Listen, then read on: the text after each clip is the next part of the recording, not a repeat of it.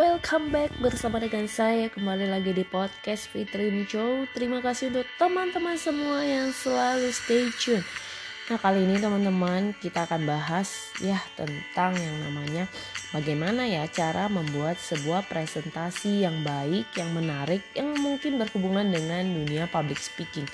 Nah biasanya orang pengen banget bisa percaya diri bisa ngomong bagus ya di depan banyak orang.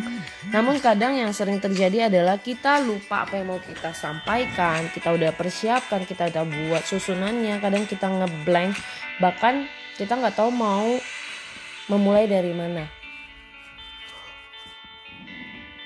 Nah hari ini saya akan bagi bagaimana persiapan pidato yang menarik buat teman-teman.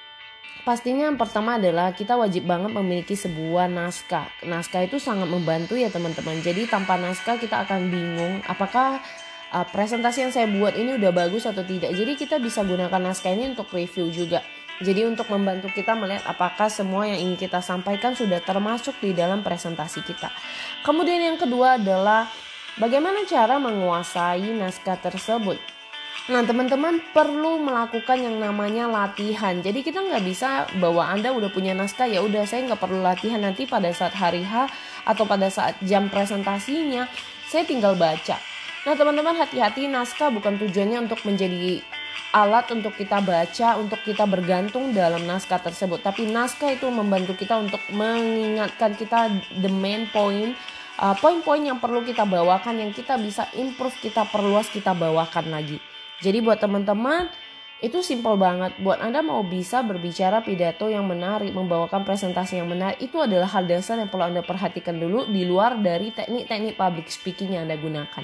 Jadi dengan Anda bisa menguasai naskah Anda, Anda bisa membawakan dengan baik, maka kita bisa menggunakan kemampuan atau dengan teknik public speaking yang bisa mendukung dan mensupport presentasi kita.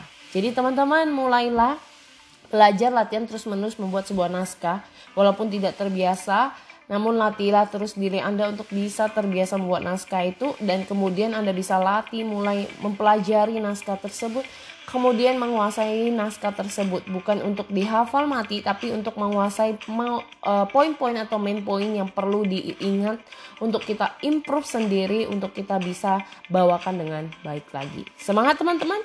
Semoga apa yang saya bagikan ini boleh bermanfaat buat teman-teman terus. Tetap semangat, tetap jaga kesehatan, dan teruslah memberikan dampak yang positif buat orang di sekitar kita. Sampai ketemu di podcast berikutnya.